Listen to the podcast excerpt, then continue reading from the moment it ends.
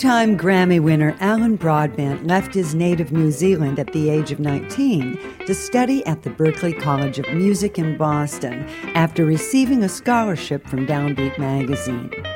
Alan went on to work as pianist and arranger for Woody Herman's band, Nelson Riddle, and Natalie Cole, and did studio work with Johnny Mandel and David Rose, and for many years now he's conducted and arranged for Diana Krall and Kristin Chenoweth. Today is part of our 20th anniversary celebration.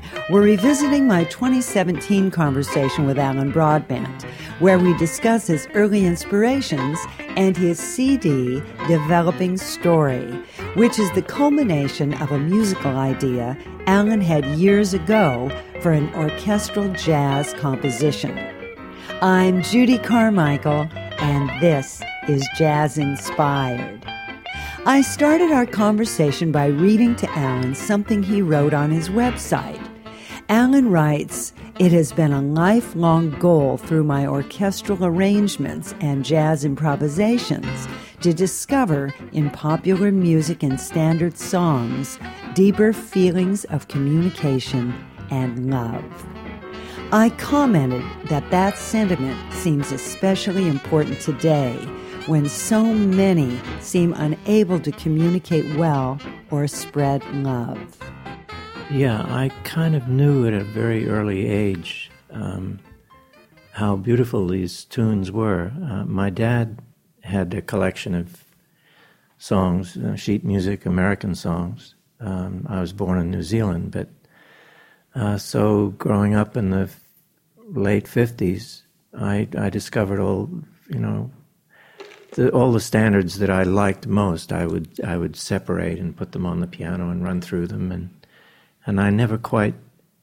I would play the sheet music arrangement, you know, boom chick, boom chick, and whatever it was. I was a good sight reader, and um, uh, there was a certain beauty in the way that they were formed. I also listened to classical music and, and played Chopin uh, when I was a boy. But these songs, as I was becoming more interested in composing in that style that was already 30 years old, um, they did something to me when, when Jimmy Van Heusen uh, wrote a phrase or, you know, connected to the chords that were on the sheet music. I would put it aside and say, yeah, for some reason that gets to me. And then, uh, um, for me, a revelation about these songs was uh, Dave Brubeck came to New Zealand mm. in the early 60s on his world tour. And they came out on stage at the town hall. I had really good seats with a friend who, whose brother was in the symphony, so I'd really never heard jazz.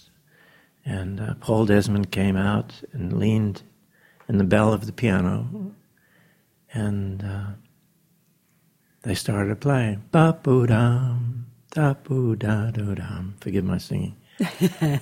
tangerine.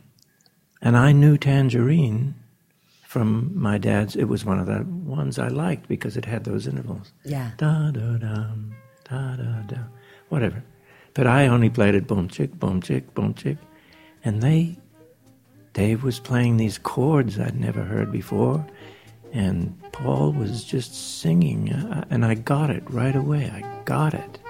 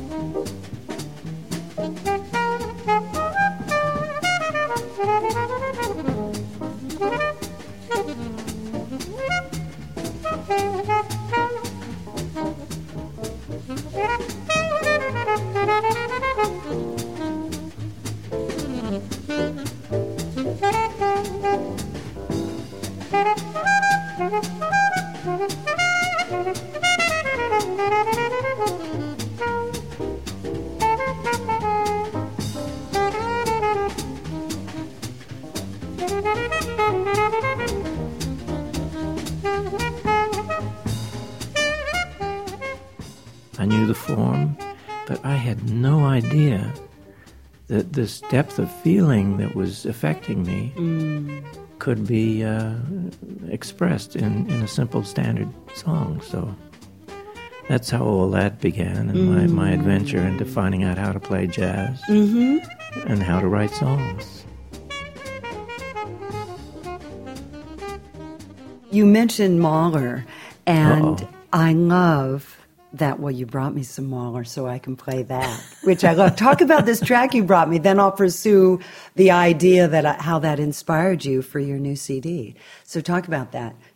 Do you remember the track you brought me? Oh, I do, but uh, I think of my experience with the man. So that's a rather involved. We can be involved. Wait, I shouldn't say that. Well, there's a lot of stuff that comes before that, you see. So, well, we don't have to go chronologically. You can tell me. well, you know, I was on Woody's band for three years after Berklee School, college, and um, I was very young. And unfortunately, the road kind of, well, I guess it's a little bit of confession here, but I discovered that I had a terrible disease. Yeah, it's, you know, with alcohol and everything. So uh, after 10 years of that horrific experience, 10 years in LA, trying to survive, um, when I sobered up, I was going to a gig at Universal Studios with Nelson Riddle.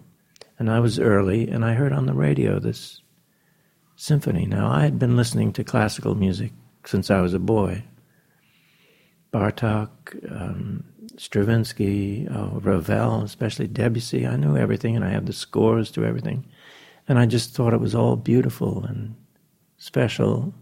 And it, it uh, in a way, comforted me.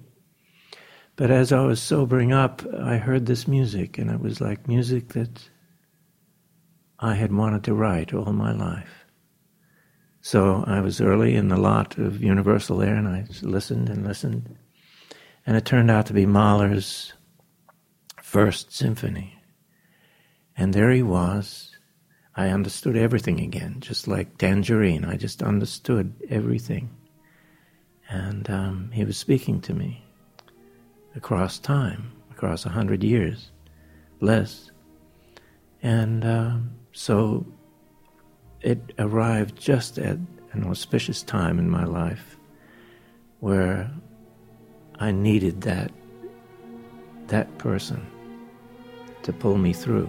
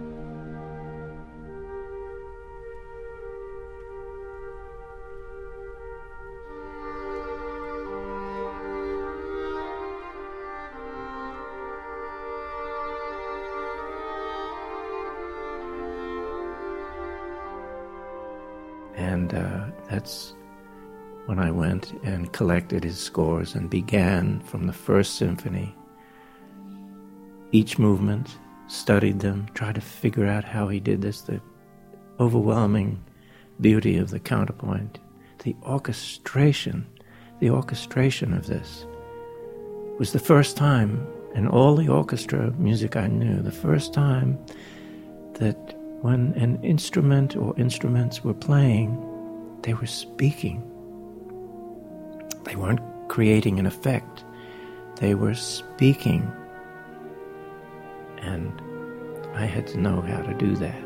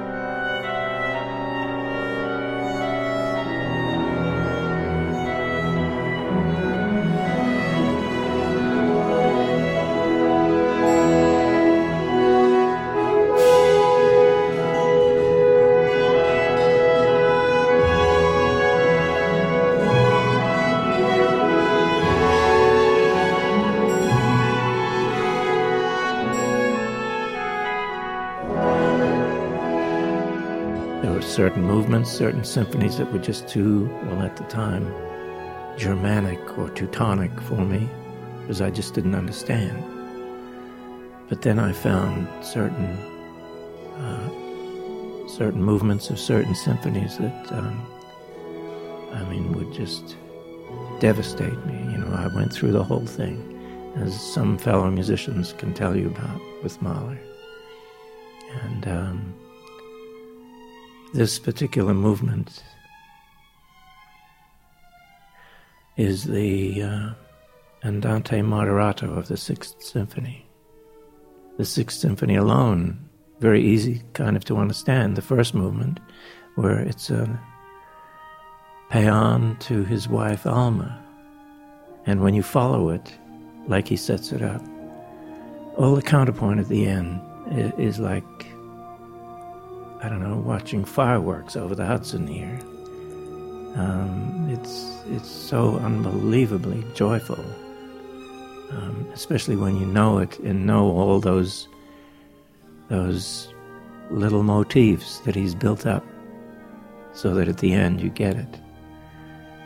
While further down the road is the third movement, or sometimes now they play it as a second movement, which I disagree. and you heard it here. yeah, been meaning to tell. No, it uh, doesn't matter. Claudio Abbado isn't with us anymore, so I can't.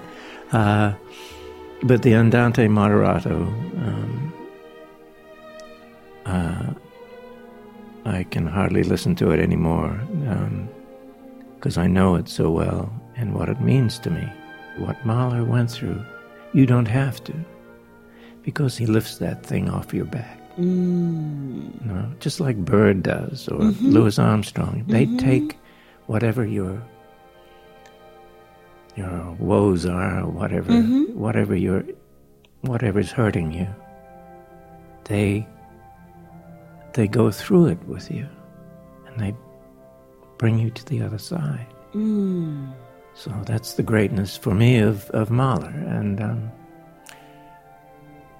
you know, there are a few composers that uh, do that to me. There are moments in Debussy that do it to me, uh, a few moments in Bartok, but nothing like, nothing as personal.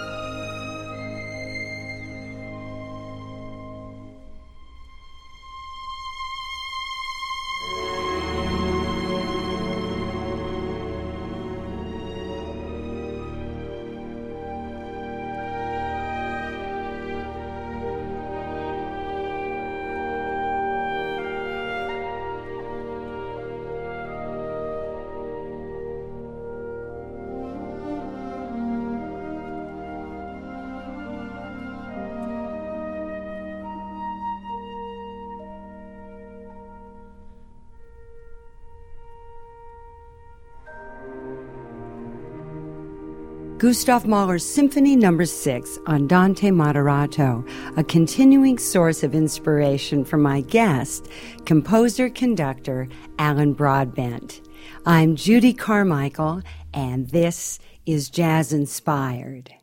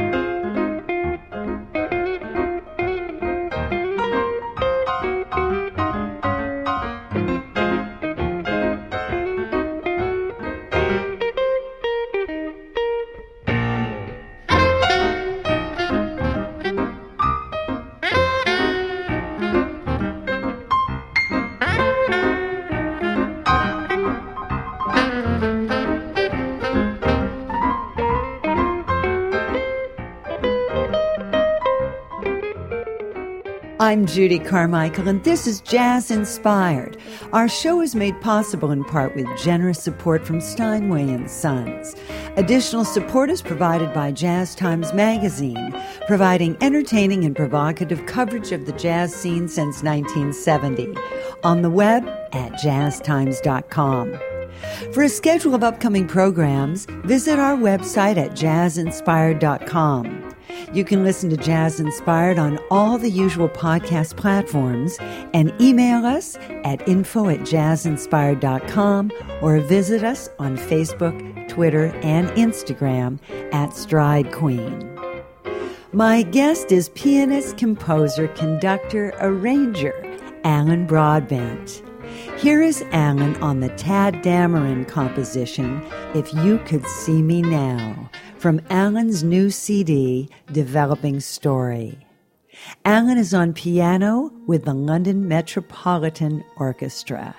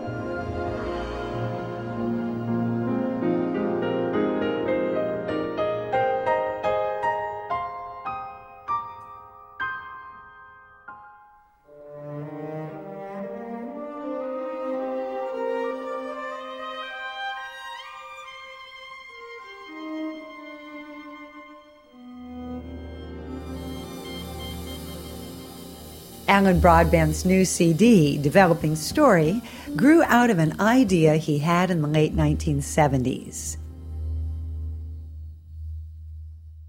In my own humble way, um, when music comes to me, it, it comes unforced, and and it's an idea, and uh, it wasn't as if I was trying to copy Mahler or anything. It's just I responded to the music with this thing.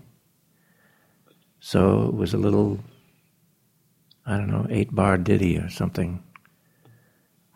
So I kept working on it a little bit, you know, adding some counterpoint, a little bit here, a little bit there, but I had no idea what to do with it. I was still trying to figure out how an orchestra worked. Mm. You know, I some people have a, a, they understand right away how to do it. Mm-hmm. I mean, I know the music of the young John Williams, movies that he did before Star Wars mm-hmm, and everything. Mm-hmm. Um, uh, also, the arrangements he did of My Fair Lady for for uh, Shelly Manne and Irene Kral, phenomenal. And he was only like nineteen or something. Just virtuoso orchestral music, but I was still stuck with the piano. You know, I was and Mahler was that key to to to breaking away from the piano. I'd open up a page of Mahler. I'd open up a page of Ravel. And, oh, so beautiful, you know, the sunrise, all that. But Mahler said, no, no, no, no. Here you do that, you do that, and you combine that, and you get this. You know, you do that over, and it was like I could see the science mm, behind the mm-hmm. creativity. So it was just a matter of trying to figure out how to apply it to what I did. And um, I wrote an orchestra piece for a wonderful guy, Jack Elliott in LA, who had um, an orchestra he was trying to get together with, with, you know, young composers and stuff. And I tried my hand and it was a terrible failure. It was just, oh, it was, you know, one of those, I wanted to just sink in the chair and, and crawl away. We've all been there. Yeah, yeah, right. but I didn't. Uh, I, I didn't drown myself. It, was. You came back for more. Good man. Thank you. Well, luckily I was sober at the time, and it didn't drive me back to. My it didn't drive you to drink. Good. and I, I hung in there and just um, did what I did, and getting away from it all, I um, I joined Natalie Cole's uh, Unforgettable Orchestra on tour in Europe and everywhere. I was on the record on a couple of tracks. Um, and there I had access to all of Johnny Mandel's scores um, and Marty Paich. They, they, they were in the in the little bins in backstage there, and I would just spend time my time on the bus or whatever, just studying. Oh, that's finally, fantastic. Yeah, finally figuring out how to apply what I knew about the orchestra to popular standard songs. And there it was, you know, and Johnny Mandel. You do that with the strings and you get this. Oh, yeah, right. And it was Natalie that gave me my first um, shot at it.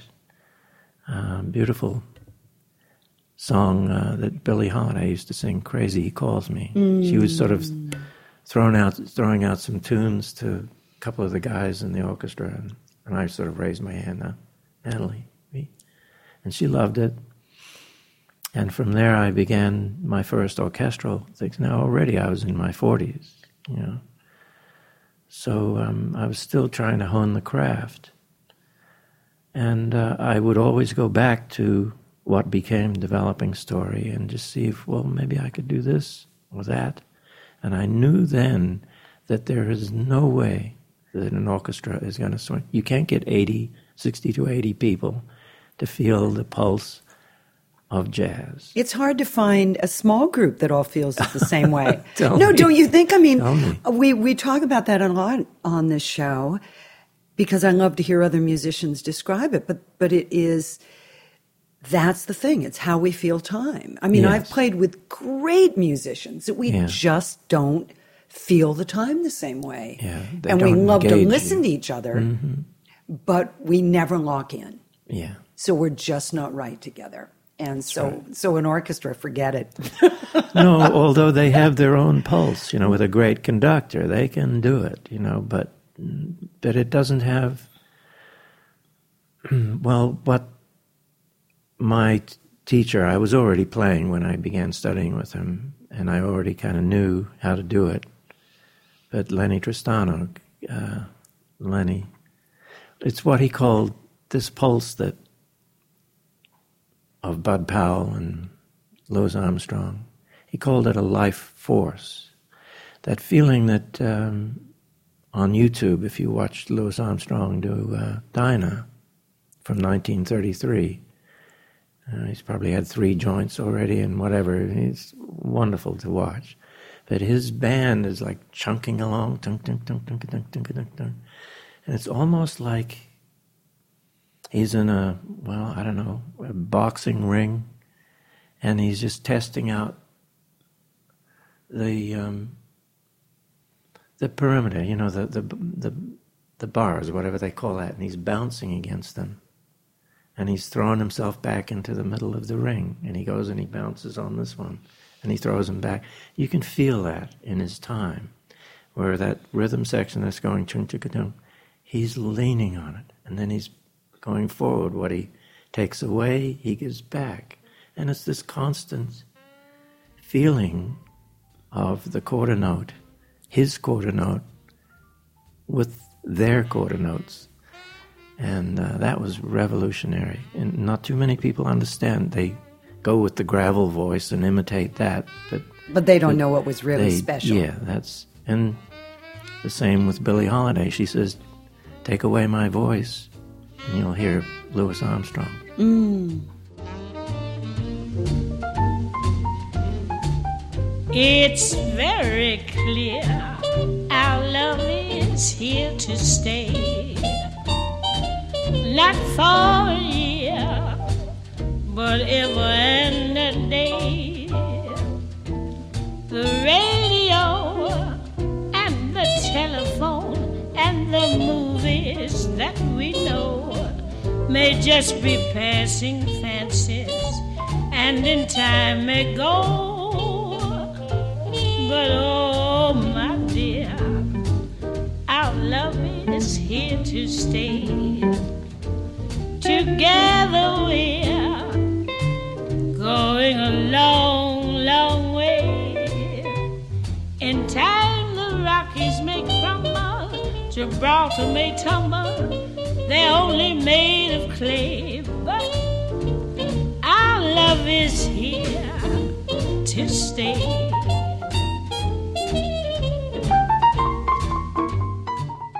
the one cat that taught us piano players beyond being a piano player mm. how to do that and to voice to to use your voice singing on the piano was Bud.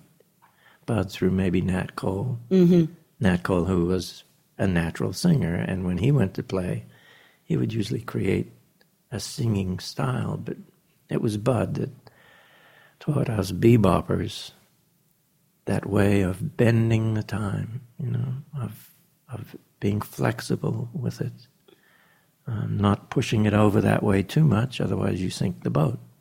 And so much of it now is just guys all doing their thing. But but um, yeah, that's it's that like I say that that that flexibility that it has that is joyful, mm. even in its saddest parts, it is still a joyful force. And this is where ballads, you can do that with a ballad in jazz, you know. And uh, a ballad that just sort of lays there and is pretty, well, I can do that too, and it's fine. But the minute I start to play, like, with with some uh, connection and engagement mm. to the time, to the players, mm-hmm. if they're willing, you know it takes it to another level, and it really does. And I can sense it in an audience. I can feel it coming back to me. Oh, they know. Yeah, they yeah. know for sure. Yeah, it separates it from everything else, every other kind of music. You know, it's the art of rhythm. That's Mm. what it is.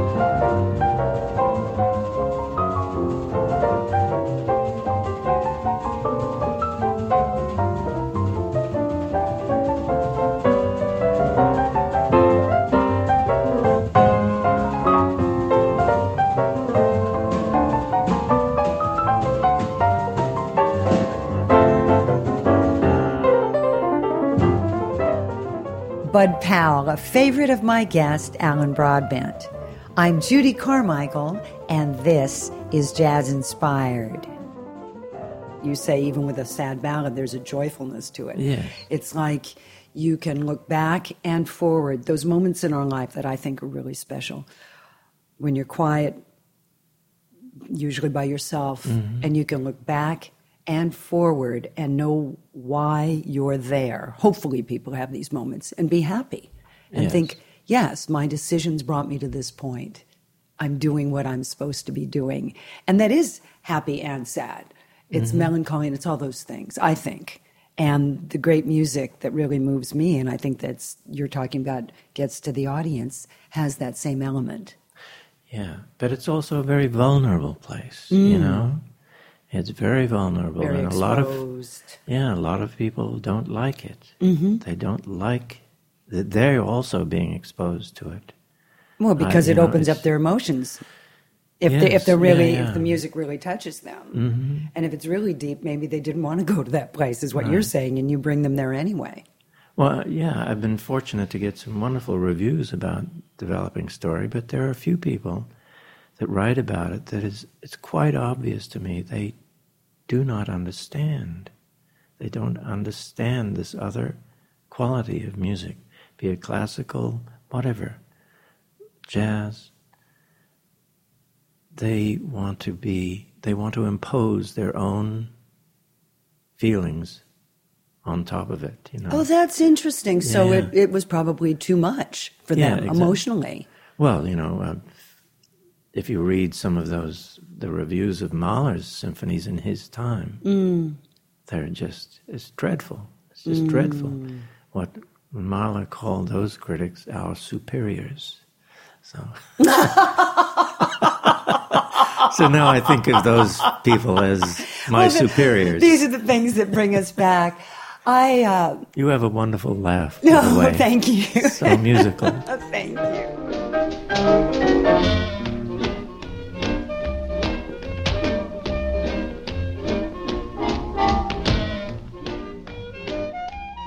But it's interesting what you're saying about critics, and that maybe they don't want to hear something like that either. I never thought about it just that way. Well, I hope that they do. A lot of them have, so I'm very fortunate Well, for it's, that. it's you know. wonderful. But that's great, people. Go get it. well, that's why I wanted to explain. yeah. Uh, I hope not too pedantically, but here's for those of you that do not know how to follow um, a movement of a particular symphony. Here's how I spell it out for you. Mm-hmm. So that if you take this little idea that I gave you, mm-hmm. that's taken me 25, 30 years to work out, if you take that little bit, it becomes this little bit. Mm-hmm. And that little bit over there becomes a big bit at the end, you see? Mm-hmm. It might have different harmonies. So, you know, I hope it doesn't sound condescending to a lot of people. No, listeners. I loved it because it was short and uh, illustrative of the journey you're about to take with this music, and it Yeah. made me listen to it better. And I'm a musician. Yeah.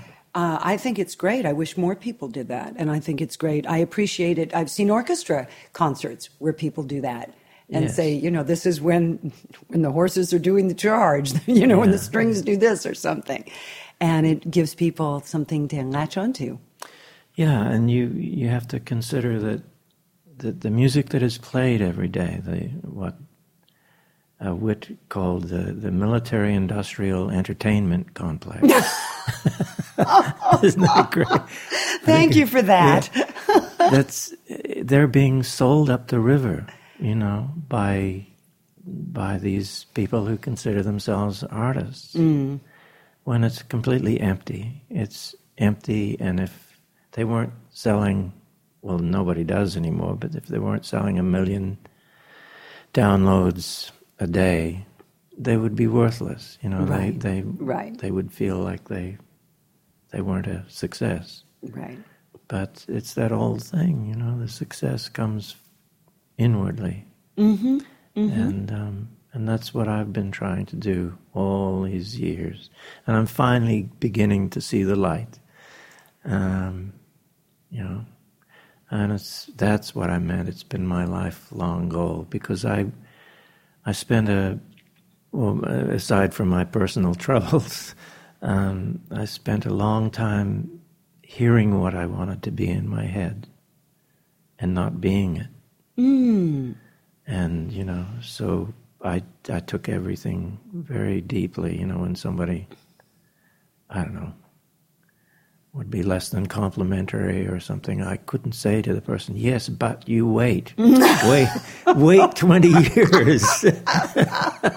Listen, I feel that way myself. Uh, I guess I'll I'm still that way. hanging by a thread, Yeah, you know, exactly. hoping someone understands. Yeah, yeah. But that's what. But that's what this is. I mean, we're all looking for a connection, and I think that that I don't know when I hear you say that you went through that with your drinking and how obviously sad that was, and Well, was that- it, it was you know a problem for me. It was sad for a lot of other people well, it- around me. I know, and, and any of us, You I've experienced that. My father was an alcoholic, and I, Yeah. so I grew up with it. He was an alcoholic my entire life, Oh. and then died when I was thirty.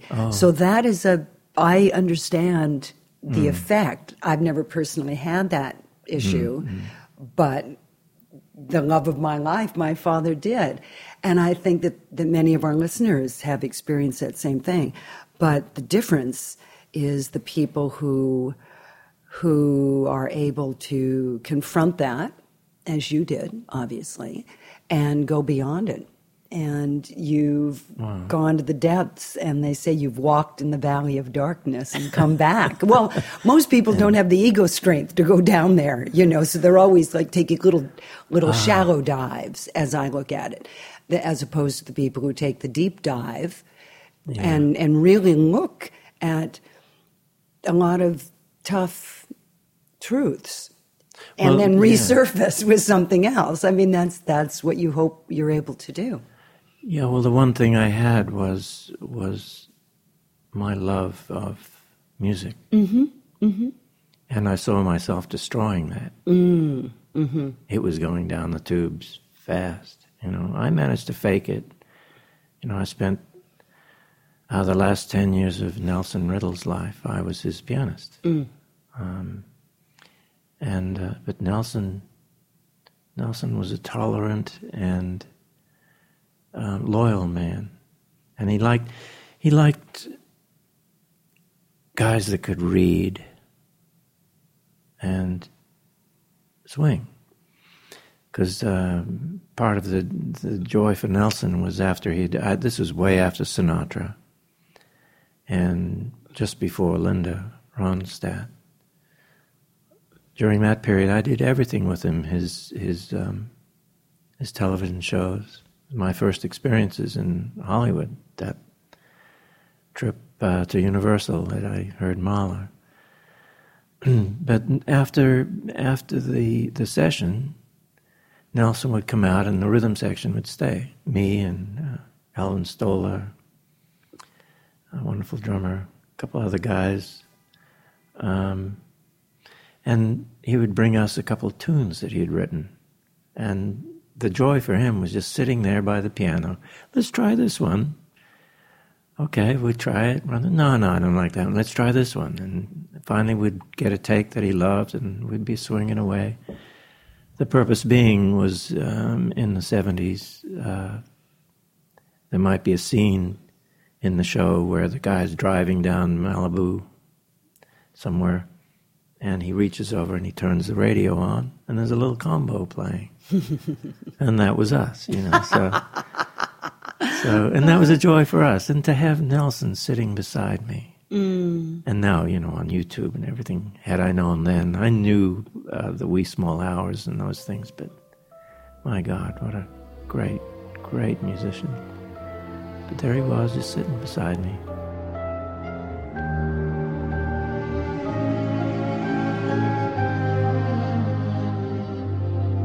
In the wee small hours of the morning, while the whole wide world is fast asleep, you lie awake and think about the girl and never ever think of sheep. When your lonely heart has learned its lesson you'd be hers if only she would call in the wee small hours That's the time you miss her most. Of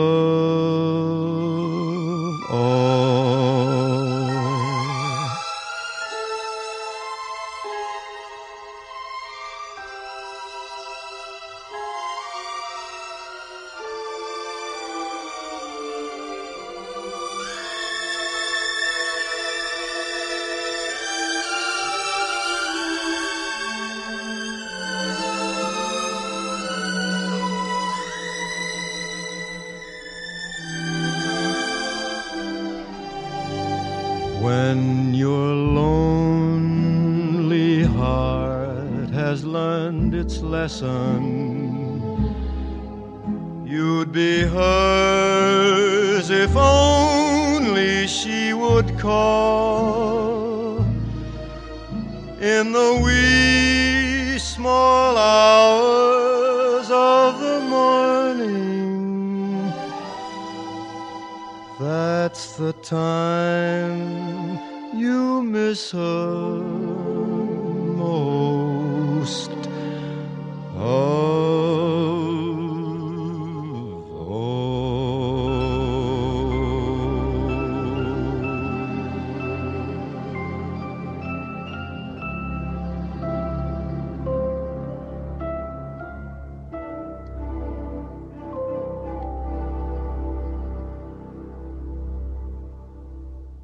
Frank Sinatra with Nelson Riddle's arrangement of In the Wee Small Hours.